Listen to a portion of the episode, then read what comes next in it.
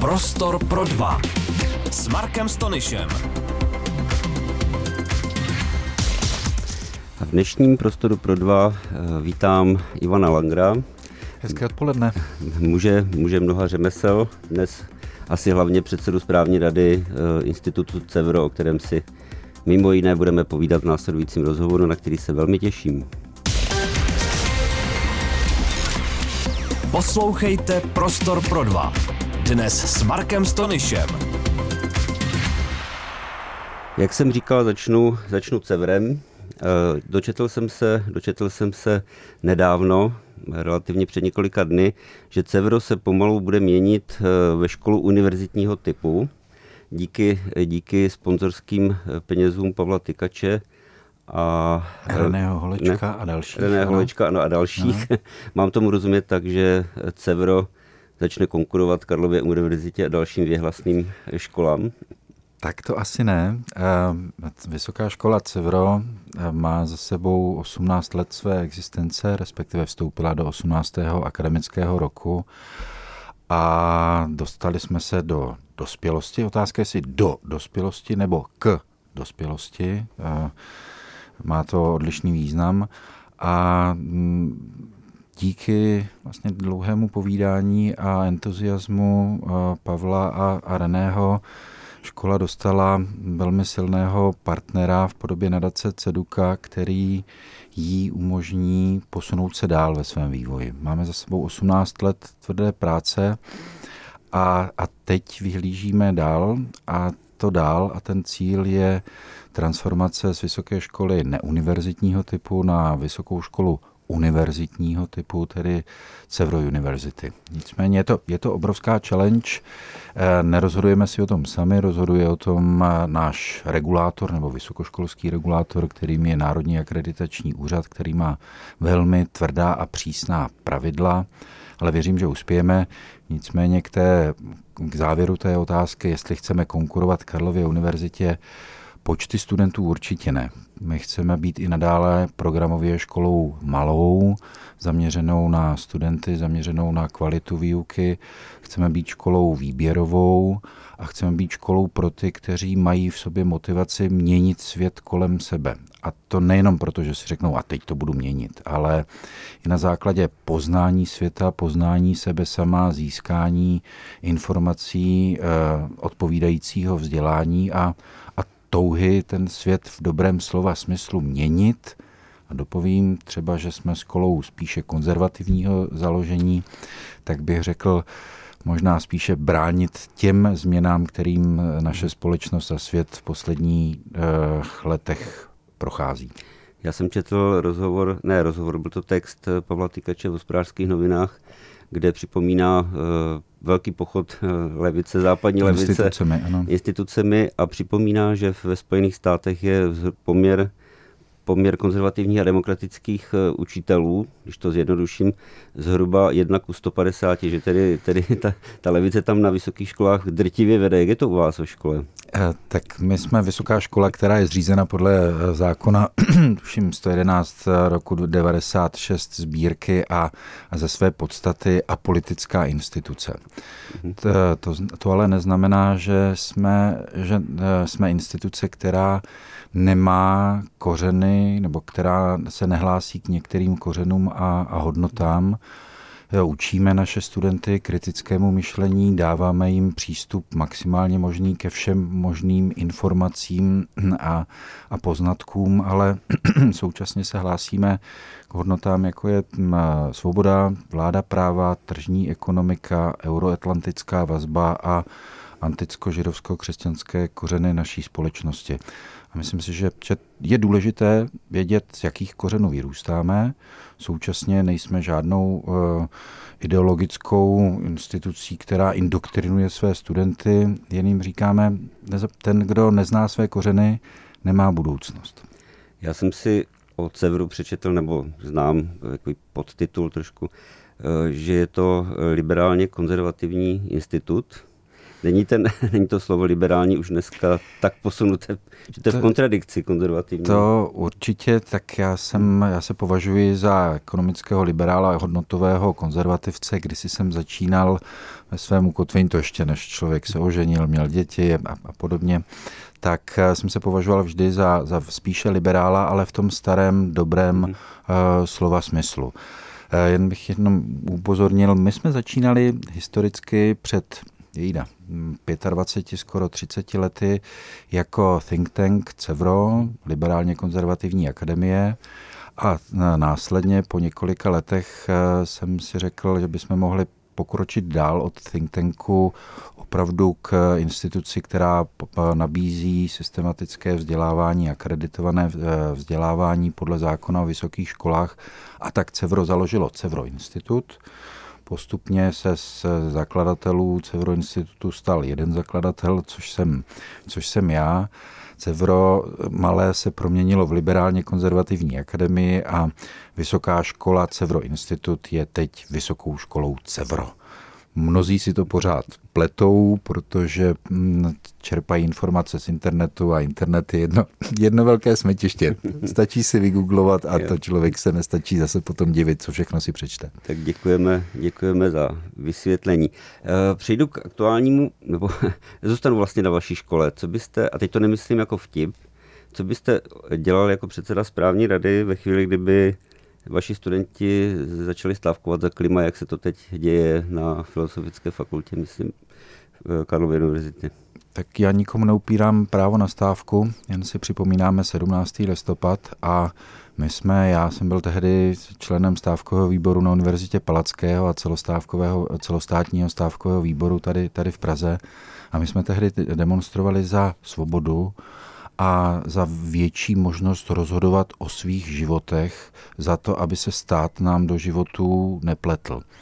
A když teď sleduji a poslouchám a, a, a čtu si vyjádření teď stávkujících studentů, tak mám pocit, že jsme obsali kruh, neboť slyším volání potom, aby stát řídil víc naše životy, aby stát více rozhodoval o našich životech, že jsou tady lidé, kteří jsou přesvědčení, že lépe ví, jak má každý z nás žít. A to mi připadne jako hodně, hodně absurdní.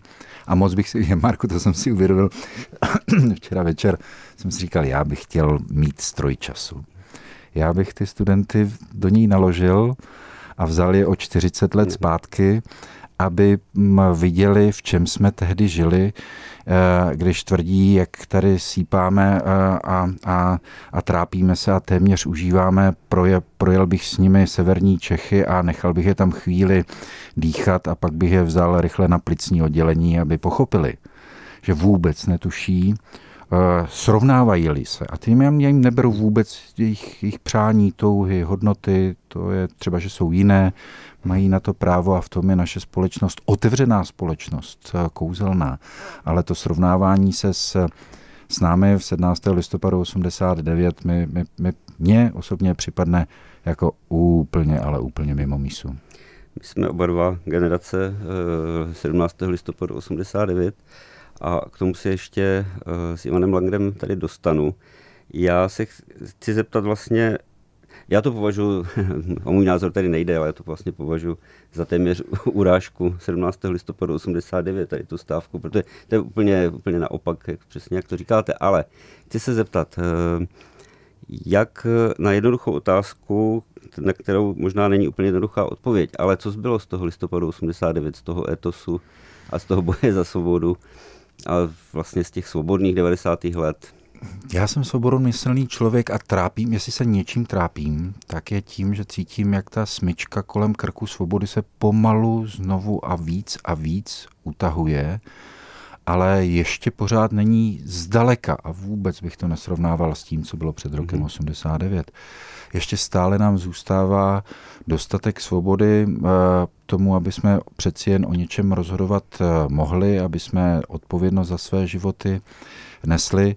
Eh, pro mě nejdůležitější a vždycky si, jsem si to užíval, jsou volby. Takže dokud můžeme chodit k volbám, můžeme volit, můžeme rozhodovat o prostřednictvím našich volených zástupců eh, o nějaké podobě své budoucnosti a své, své přítomnosti, tak pro mě to nejzákladnější splněno, splněno bylo.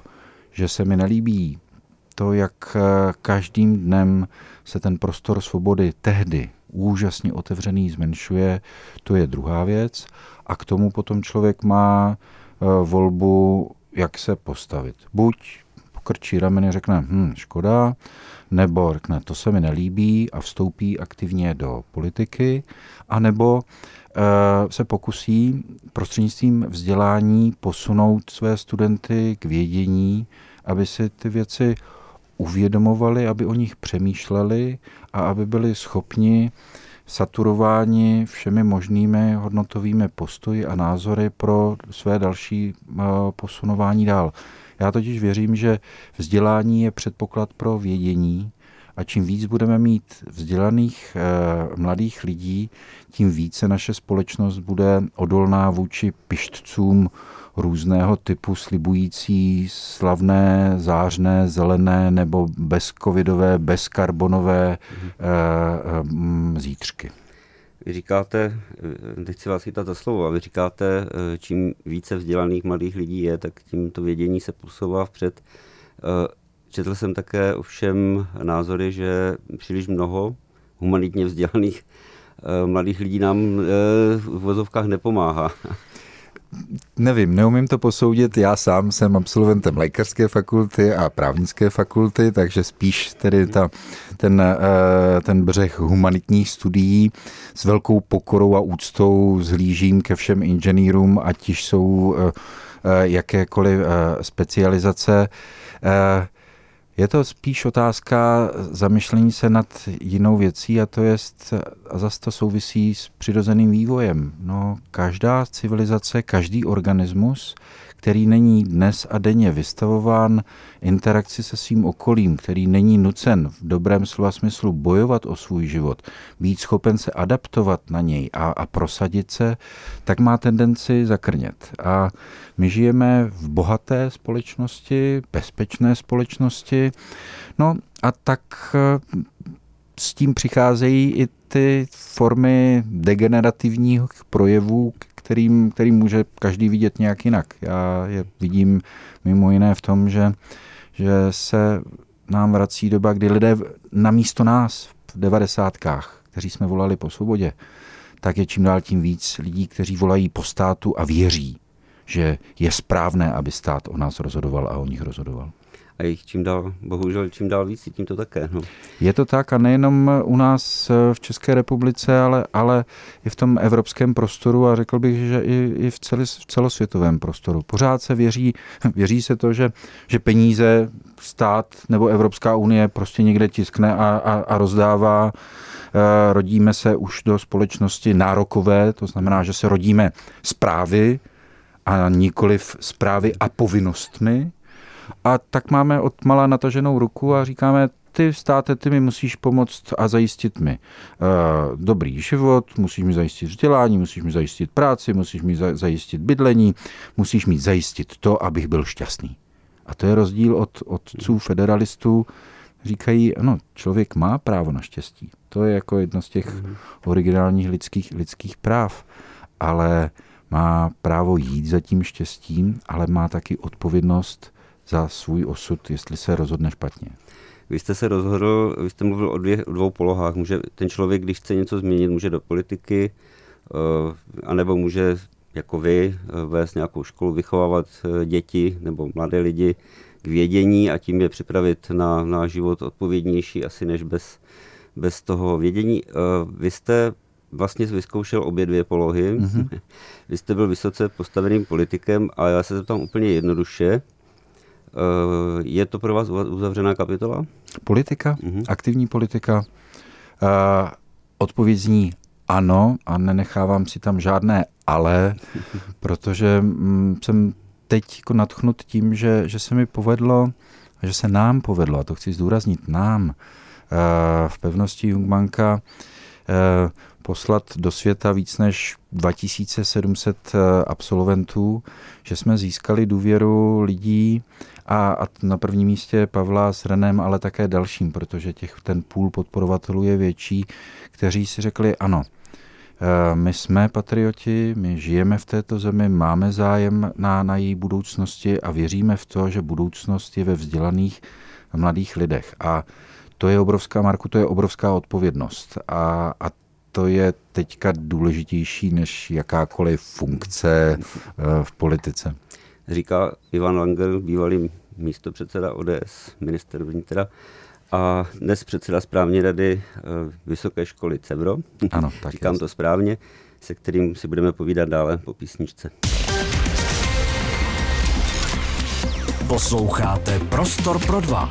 Dnes s Markem Stonyšem. A jsme zpátky v Prostoru pro dva a vedle mě sedí Ivan Langer, předseda správní rady Vysoké školy Cevro, bývalý politik, a vlastně ještě aktivní politik. Jste členem občanské demokratické strany. Tak... No je-li členství v politické straně projevem hmm. aktivní součástí politiky, tak ano. Hmm. Já jsem řadovým členem u nás v Olomouci a, a tak nějak jako koukám na to, kam se moje rodná strana, kterou jsem kdysi dávno spolu zakládal, ale jako spolu zakládal jako mladý kluk a koukal s úctou a obdivem na ty velký kluky, kteří to zakládali, tak, tak smutně a přemýšlivě koukám, kam se mi posouvá. No. Četl jsem, když říkáte Olomouc, tak jsem se dočetl, že tam v Olomouci se teď něco děje ve vaší straně, ale vy v tom nelítáte. Ne, ne, ne nelítám. Tentokrát. Eh, ne, eh, myslím, že se najde spousta lidí, který by mě zase rádo do toho propojil. Mimochodem, minulý víkend jsem se dozvěděl, že ke třem zámkům eh, na Olomoucku jsem si pořídil další. Jo, tak jsem říkal, jo, takže už, má, už mám čtyři zámky, k tomu mám spoustu benzínek, jsem provozovatel jednoho nebo možná dvou nevěstinců a, a, a patří mi půlka Olomouce ale tady v tomto opravdu nejedu, nemám s tím nic společného. Je to nepříjemnost, eh, eh, která se může stát. Eh, myslím si, že kolegové v Olomouci, byť se to týká kolegů z Přerova, tak se k tomu postavili jednoznačně a, a snad to nezanechá jako vážné dopady na, na stranu a na jejich její vzhled nebo vnímání v regionu. Jak se, já o tom, eh, o té kauze moc ani nevím a ne, není to předmětem naš, našeho rozhovoru. Eh, jak se ovšem vy bráníte, bráníte nepřetržitým Eh, spojováním, spojováním vašeho jména s, s organizovaným zločinem a s mafií a sám říkáte, no mám dva nevěstince a nevím co všechno. Eh, vy to, vy to někdy ženete k soudu, někdy ne. Jak se, roz, jak se rozhodujete? Eh, ne, to se opravdu musí jednat o, o, o opravdu zásah do, do mhm. osobnostní sféry, nebo, nebo to musí mít charakter naplnění skutkové podstaty nějaké, nějakého trestného činu, ale já si z času čas, na čas říkám, že jako já kdybych neexistoval, tak by si mě hmm. museli vymyslet, protože někdy si, někdy si také říkám, že bych mohl dostat nějaké ocenění, protože jsem takovým hromosvodem negativní energie, která v lidech je a kterou si projekují do, do toho druhého. A, a, a jak jsem to glosoval v tom smyslu, že, že vlastně to, co říkají o mně, to, co si myslí o, o mně, tak je de facto projevem toho, jací oni ve skutečnosti jsou, protože do mě promítají to své já. No. A s tím už se asi nedá, nedá nic udělat a, a pověstný uh, příběh o Ičku, ten vejde do, do dějin uh, spindoktorismu, kdy jsem spojen jako s mafií a nevím s kým vším prostřednictvím člověka, kterého jsem v životě nikdy neviděl, ani jsem se s ním nepotkal, ale příběh. A můžete vyhrát a to je, myslím, na to, to je to vážné jo, v případě pomluvy, že můžete vyhrát spoustu soudů, ale žádný rozsudek, žádné kulaté razítko eh, na papíru pomluvu jednou do světa vypuštěnou zpátky nevrátí říká Ivan Langer v rozhovoru prostoru pro dva. Vy jste také řekl, vy jste také řekl že hm, sledujete, sledujete, kudy se ubírá vaše strana. Eh, cítím, eh, cítím v tom jistý eh, neúplně, teda neúplně štěstí, mám pocit. Já jsem četl nedávno váš, váš názor na koalici spolu, která bude kandidovat do evropských voleb. A nebylo to úplně to, co bych, kdybych byl předseda ODS, asi bych chtěl číst. Já jsem četl váš a souzněli jsme si, smutně jsme ano, se souzněli. Já se přiznám, že jsem byl dlouhá léta volič ODS a nesu to těžce asi jako vy. Vysvětlete, vysvětlete posluchačům Radia Prostor, proč ta koalice spolu v eurovolbách nebo do eurovoleb, eh, proč ji nepovažujete za, za šťastnou? Eh, protože spojuje nespojitelné. Protože, a což v politice nemusí být jako špatné, pokud je to součástí nějaké strategie, eh, které máte na jedné misce vach náklady a na, na druhé misce výnosy. V tomto smyslu například koalice spolu slavila úspěch v případě parlamentních voleb, kdy to bylo jasně vyprofilované, tady je náš oponent ANO v čele s Andrejem Babišem a my se dáváme dohromady, abychom nabídli nějakou, uh, nějakou alternativu. A toho, co nás spojovalo tehdy, to je takový klasické kliše. Vyhodnoti, přemýšleli jsme, vyhodnotili jsme, že toho, co nás spojuje víc, než je toho, co nás rozděluje. Jako když nevíte, co říct politice, řekněte tady tohleto. Eh, nicméně ty volby do Evropského parlamentu eh, jsou jinými volbami eh, a jsou volbami, ve kterých ODS by měla mít možnost a měla mít možnost ukázat jeden ze svých kořenů a nejenom kořenů, ale plodu, který z něj vyrostl a to je přístup k Evropské unii, k evropské integraci, k evropské politice.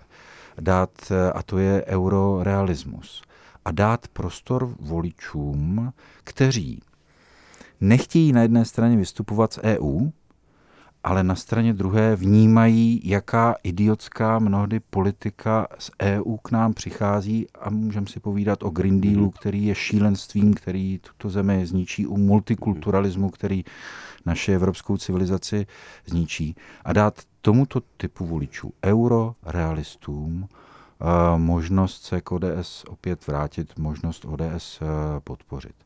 A namísto toho jsme se spojili s euro-optimisty, s euro-hujery, a teď to není osobní, mm-hmm. a, a myslím si, že ta příležitost identifikace ODS, jako možnost identifikovat si ODS nějakým konkrétním hodnotovým uh, základem, tím, tím zmizela. A to si myslím, že je škoda. Nicméně vysvětlení proto je, je několikeré. Je to primárně bych řekl domácí politika, strach z toho ukázat, eh, že se ukáže slabost těch jednotlivých členů eh, té, této koalice, kteří musí skládat účty, strach z toho, že se ukáže ta slabost eh, v, v, v celorepublikovém kontextu. Nicméně pořád platí, jako mm, trpaslík na ramenou trpaslíka je furt trpaslík dva trpaslíci nejsou jeden velikán. Eh, já, já jsem tady měl na vašem místě vašeho stranického kolegu, kterého jistě respektujete, Alexandra Vondru. A Určitě, velice. Já... Aleksandr, jestli můžu no, skočit, Marko, já už jsem taky starší člověk a občas udržet, uh, být uh, kontinenci myšlenek je, je docela složité, ale to je přece, teď, teď to je symbol. Teď, jako teď jste řekl Aleksandr Vondra, s okolností jsme se včera, včera potkali. Přece to, co, čeho dosáhl Aleksandr Vondra, v, v uplynulých měsících je důkazem, jak lze hodnoty, politické ideové hodnoty spojit s pragmatismem, realismem, politickou taktikou, řekněme tomu i vychytralostí, vytvořit, propojit lidi, kteří nebyli předtím propojeni na, na, nad nařízením Euro 7 a zachránit Českou republiku a Evropu před dalším šílenstvím znamenající likvidaci celého automobilového průmyslu. A to byl přece, to je přesně ten, to, to zmotnění toho, co já jsem obecně říkal, hodnoty a, a, a eurorealismus a podobně. Tady je konkrétní příklad toho, kde se dá říct, podívejte se, eurorealismus v podobě občanské demokratické znamen, eh, strany znamená toto.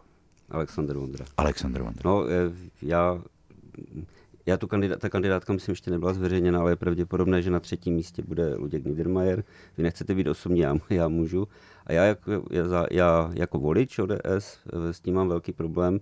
Neříkám, že nepůjdu volit uh, Alexandra Vondru, ale zároveň se mi na jednom papíru nechce ten papír se mi nechce hodit s tímto jménem, protože to je, to je ne, ne, není to vůbec osobní, je mi vlastně Luděk Niedermayer je mi jako jedno, jako člověk, ale, ale čtu ho, vím, vím, co prosazuje a nechci, aby se jeho směrem Evropa ubírala. To já si taky nepřeju. Svět Luďka Niedermayera je úplně jiným než je hmm. svět eh, Ivana Langra. A teď ne, ne, ne, netroufám si soudit, či je, či je lepší. Je prostě uh, v tomhle smyslu jiný. A bojím se, bojím a jsem zvědavý, nejsem politický, profesionální politický analytik, vycházím jenom z životních zkušeností a profesních zkušeností. A, a jsem zvědavý, jak, jaký bude mm, ohlas na tuto kandidátku. Volby budou až za rok, takže mhm. stát do té doby se může spousta, spousta věcí. Ale alespoň v mém okolí slyším čím dál tím hlasitěji jednu tezi. Ano, v těch parlamentkách jsme do toho šli s vámi a ods a kandidátku spolu jsme podpořili. Ale tady ten důvod nevidíme. Tam jsme věděli proč. Protože jsme nechtěli ANO a další, další uh, strany, které předtím, předtím vládly. Tady tenhle ten spojovací motiv jak si vyprchává a pokud si někdo myslí, že racionálně uvažující, přemýšlivý člověk, volí, volič ODS, těm volbám znovu půjde, protože si řekne, no mě vlastně nic jiného nezbývá, tak to zejména v Evro- ve volbách do Evropského parlamentu vůbec tak být nemusí. Souhlasíte s tím, že eh, eurovolby, které budou příští rok v červnu, jsou ale on se o každých volbách říká, že jsou nejdůležitější nebo důležitější než ty předchozí, ale mám pocit, že teď už eh, lidé pochopí možná to, jak konkrétně na ně dopadá ta evropská politika. Poprvé eh, z mého pohledu teda silně. Um, myslím si, že tyto volby do Evropského parlamentu konečně budou mít nějaký étos. A ten étos vidím dvojího druhu. První je e, migrace a, a řešení důsledků multikulturalismu, který já e, a ten množství migrantů tady a nezvládnutou migraci já nepovažuji jenom za nějaké selhání, já to vnímám jako programový cíl určité skupiny evropských politiků rozmělnit, rozpatlat Evropu a národní státy. A tím druhým etosem, nebo součástí toho, ten, eh, druhou součástí toho etosu bude Green Deal. Hmm.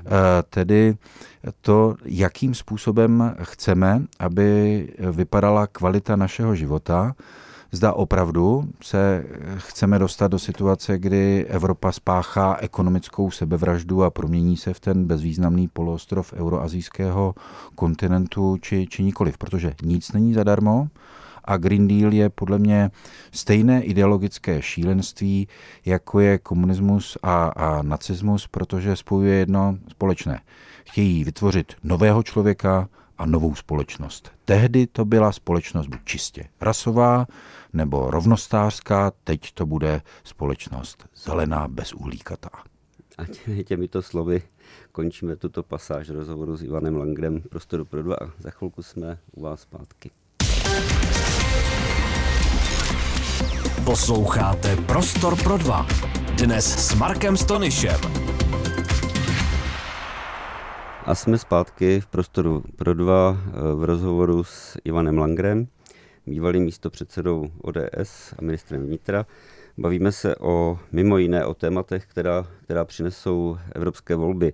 Vy říkáte nebezpečí Green Dealu, eh, jak dopadne na běžný život náš. Eh, vy jste říkal o multikulturalismu a mhm. neřízené migraci, že je to do jisté míry záměr, řízený záměr Evropské levice, když to zjednoduším.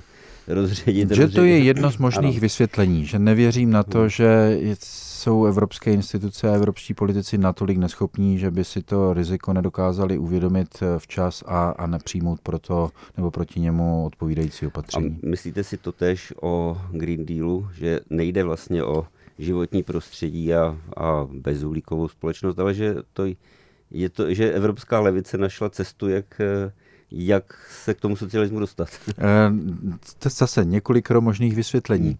Jedna z nich je, že, pochop, eh, že levice pochopila, že boj za sociální spravedlnost již byl skončen ultranacionalistická, to, to je ta internacionální levice. Potom je ta ultranacionalistická nebo nacionalistická levice, což, jsou, což byly náckové, tak ty byly naštěstí uh, poraženi.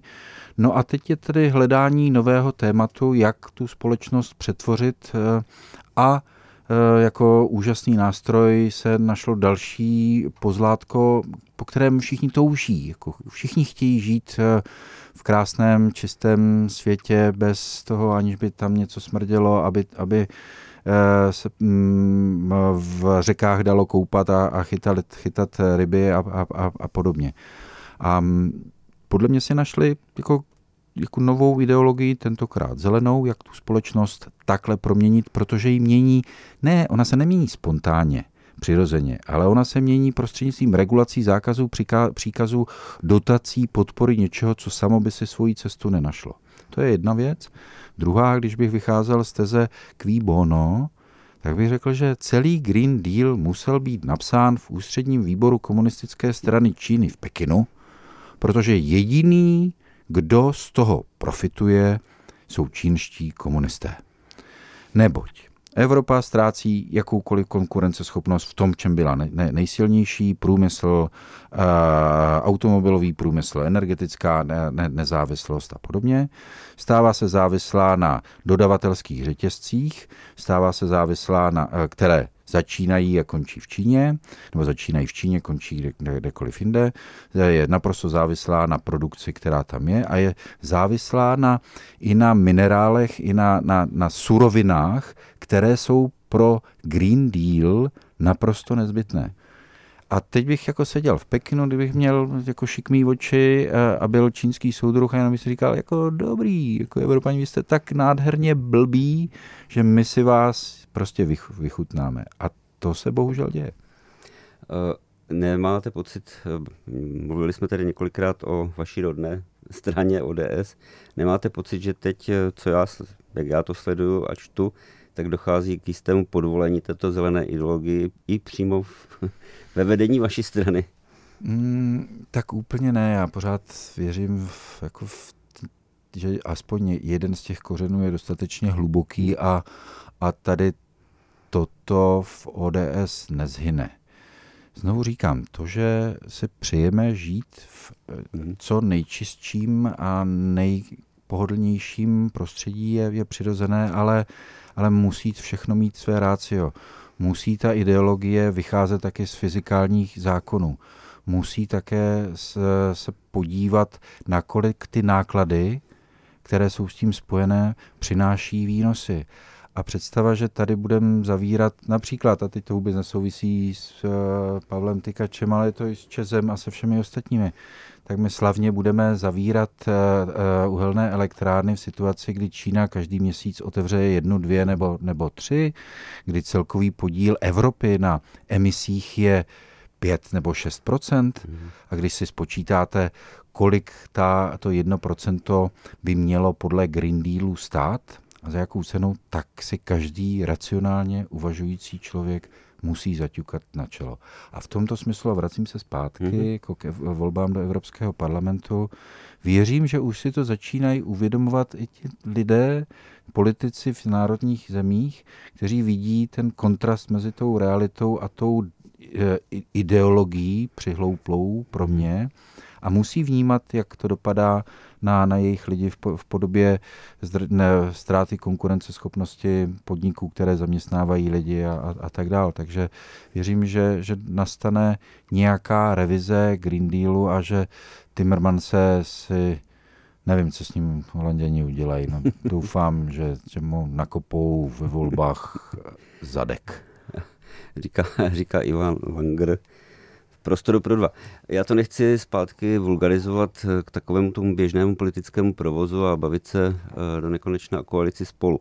Nicméně ODS je v koalici spolu s, s úplně zelenou stranou, kterou pro mě představuje TOP 09 a proto jsem se taky ptal na to podvolení. A moje další otázka zní, zdali na to nemusí, nebude reagovat volič ne tím, že bude volit jiné strany, buď, buď nemusí jít vůbec k volbám, anebo, nebo ho začne obsluhovat někdo úplně nový. Myslíte si, že ty hlasy teď leží na zemi a že, že je může zvednout nějaká nová strana tohoto typu? Tak to, ty volby budou až za rok, takže do, do, rok je obrovsky dlouhá doba já se v politice já v životě. Se... Ale vracím se zpátky k tomu. Ne, já se omlouvám, oni nejsou no. za rok, oni jsou v červnu. No tak no, takže za, to dobře, za, za půl roku, no, za půl roku, no. ale i tak, i tak je se vstát může, může, může uh, ledascos. Uh, jestli něco bych, a nebude to jedna věc, ale teď vím, vezmu tu, tu jednu. Vytýkal současnému vedení ODS, tak to budou dvě věci. První je, že naprosto postrádám touhu po, po vítězství touhu po úspěchu, prostě jít za, za tím a stůj, co stůj a takový ten killer's instinct, prostě jdu a bojuju a buď vyhraju nebo prohraju, ale jdu do toho naplno. A že tam vítězí ten politický kuberténismus, není důležité vyhrát, ale zúčastnit se. A pokud jde o ten prostor politický volný, já si myslím, že tady je a že to spoléhání například vedení ODS na to, že Eh, voličům, kteří ODS volili, nezbyde nic jiného, než znovu k těm volbám přijít a dát jim to, že je velmi riskantní strategie. A kdybych měl, jako, neměl jiné plány a měl jiné plány, eh, tak tady prostor pro eurorealistického voliče, voliče, který se hlásí k pravici, eh, minimální regulace, nízké daně, malý stát, efektivní stát a etc., etc., tak tady skutečně existuje. A teď nevím, co si přát, jako aby, aby něco takového vzniklo a existence něčeho takového přímě současnou ODS k tomu, aby se vzpamatovala při svém pochodu do středu a, a, a doleva. Eh, a nebo se zpamatuje sama. No. Ten prostor podle mne existuje. Tak sám jsem zvědav, jestli ono do toho června, jako není to úplně jednoduché založit politickou stranu a, a uspět, ale pak je tady... Do toho června, do evropských mm. voleb, paradoxně jako mm. evropské volby jsou ty jsou nejjednodušší. No, to je strašně, relativně strašně jednoduchý politický projekt. Mm. Něco jiného je, jsou parlamentní volby a 14 kandidátek obsazených a, a kampaň a struktura a, a, a, a podobně.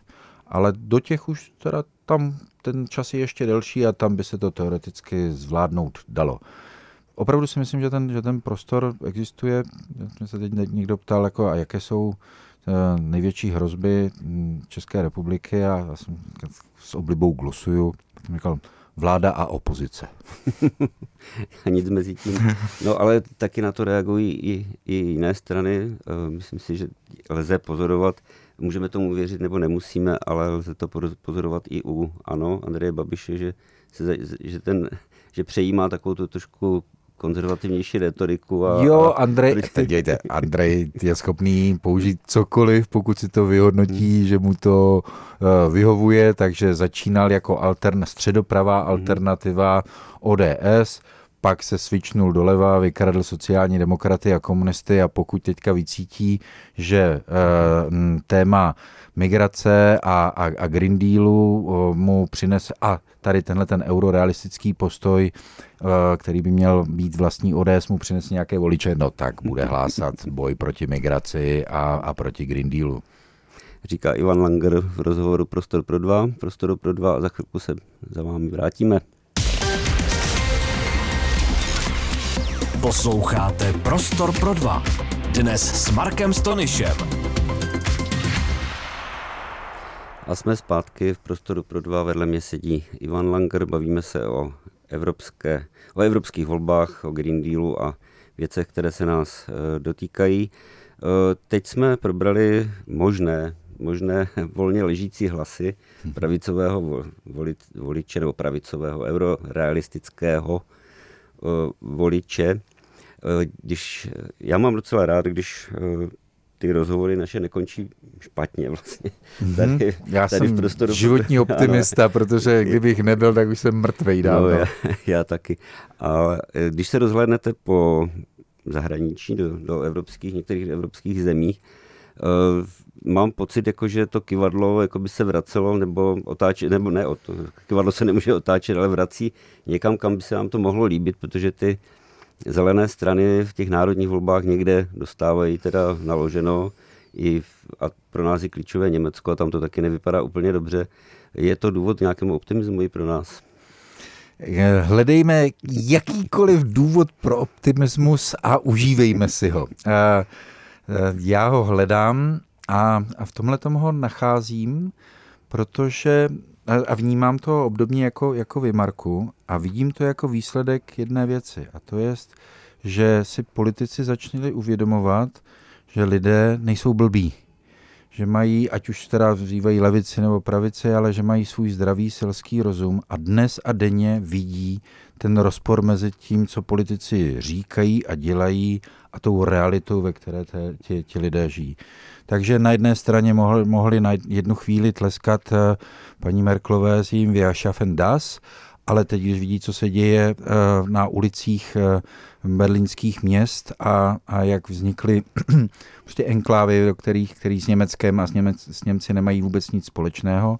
Když vidí, co znamená ten úžasný Green Deal v podobě zavírání fabrik a ztráty práce, tak to nutí i ty politiky tohleto zavnímat a, a reagovat na to. A já věřím, že to kivadlo se pomalučku jako vrací zpátky do normálnosti. Mám tady poznámku pro posluchače, že škoda, že nás nevidíte, ne mě, ale pana Langera, který, který opravdu gestikuluje a je vidět, je vidět, že některá témata prožívá teda úplně naplno. Eh, škoda, že nejsme televizi třeba to někdy. Tak příště web, web kameru, ale jako nevím, nevím. Možná je lepší jenom poslouchat a rádio je úžasné v tom, že slyšíte ten hlas, slyšíte ten příběh a je to jako kniha. Můžete si sami představovat, takže třeba si naši posluchači Marko myslí, že máme mm, dva metry, že máme obrovskou muskulaturu, máme blonděté vlasy, kude, kude, kude, kodeřavé a, a modré oči a, a jsme krásní. No, no tak takhle, takhle, takhle přesně vypadá. Což nejsme, vážení posluchači, věřte nebo nevěřte, nejsme takový. Jenom polovina z nás a nejsem to já. Uh, Ivan Langer opravdu vysílá signály, když je to k něčemu přidovná tady. Uh, já... Ne, tak to ne, pozor, to, já už, to už dostal jakou konotaci a, a a, a ono jako, sl, já jsem to kdysi glosoval. Slova k získání vlády stačí. Slova k vládnutí nestačí. Tak. A stejně je to i s gesty a signály. Tak teď se dostávám k poslední, poslední otázce. Uh, trošku, ne trošku, ani to vlastně není mimo, mimo náš rozhovor, mimo téma. Vy, kromě jiného, jste vynálezcem, vynálezcem literárního žánru, který jste nazval sochobásně. Ano. Uh, je to, je to kombinace, kombinace výtvarného projevu a básnění. E, to vám tady, milí posluchači, ukázat bohužel nemůžem, ale zajděte si na některé, některou z výstav Ivana Langera, jsou, jsou věru zajímavé. A pak taky píšete šlehy, říkáte jo, jo. tomu šlehy, no. tak jsem vás chtěl poprosit, kdybyste našim čtenářům, eh, našim posluchačům, pardon, potenciálním čtenářům nějaké šlehy nebo nějaký šleh eh, na závěr přečetl. Děkuji. Šlahy jsou opravdu jako krátké, krátké glosy. Teď jsem tady otevřel úplně, úplně náhodou a ano, zítra je 17. listopadu. tak šlech se 17. listopadu už několik let zpátky. Když budu 17. listopadu na národní třídě pískat na STBáka, čí pětu budu rušit? Mlácených nebo mlátících? E, to vlastně souviselo kdysi kdysi s tím, kdo, kdo byl pre, premiérem. A, a pak bavili jsme se o Green Dealu. Kdo je, uh, počkejte, já nemám brýle. Jo, kdo je otcem dětí země? A to bychom se dostali zpátky k tomu, kdo na celém Green Dealu vydělává nejvíc a možná budou ti zelení bojov, bojovníci proti oteplování z překvapení a zjistí, že za celým Green Dealem stojí chladníci ničtí globalisti zelení kmérové. E, tímto, tímto veselým, veselým e, šlehem, nebo dvěma, dvěmi šlehy, e, končíme dnešní prostor pro dva. Já velmi děkuji Ivanu Langerovi, že si našel čas a navštívil nás. Děkuji. Já taky děkuji za pozvání a přeju posluchačům Rádia Prostor, ať mají fajn čas a udržte si optimismus. Já vím, že to je let kdy těžký, ale bez toho optimismu se život žít nedá. Naslyšenou. Prostor pro dva a Marek Stonyš. Každý čtvrtek ve čtyři odpoledne.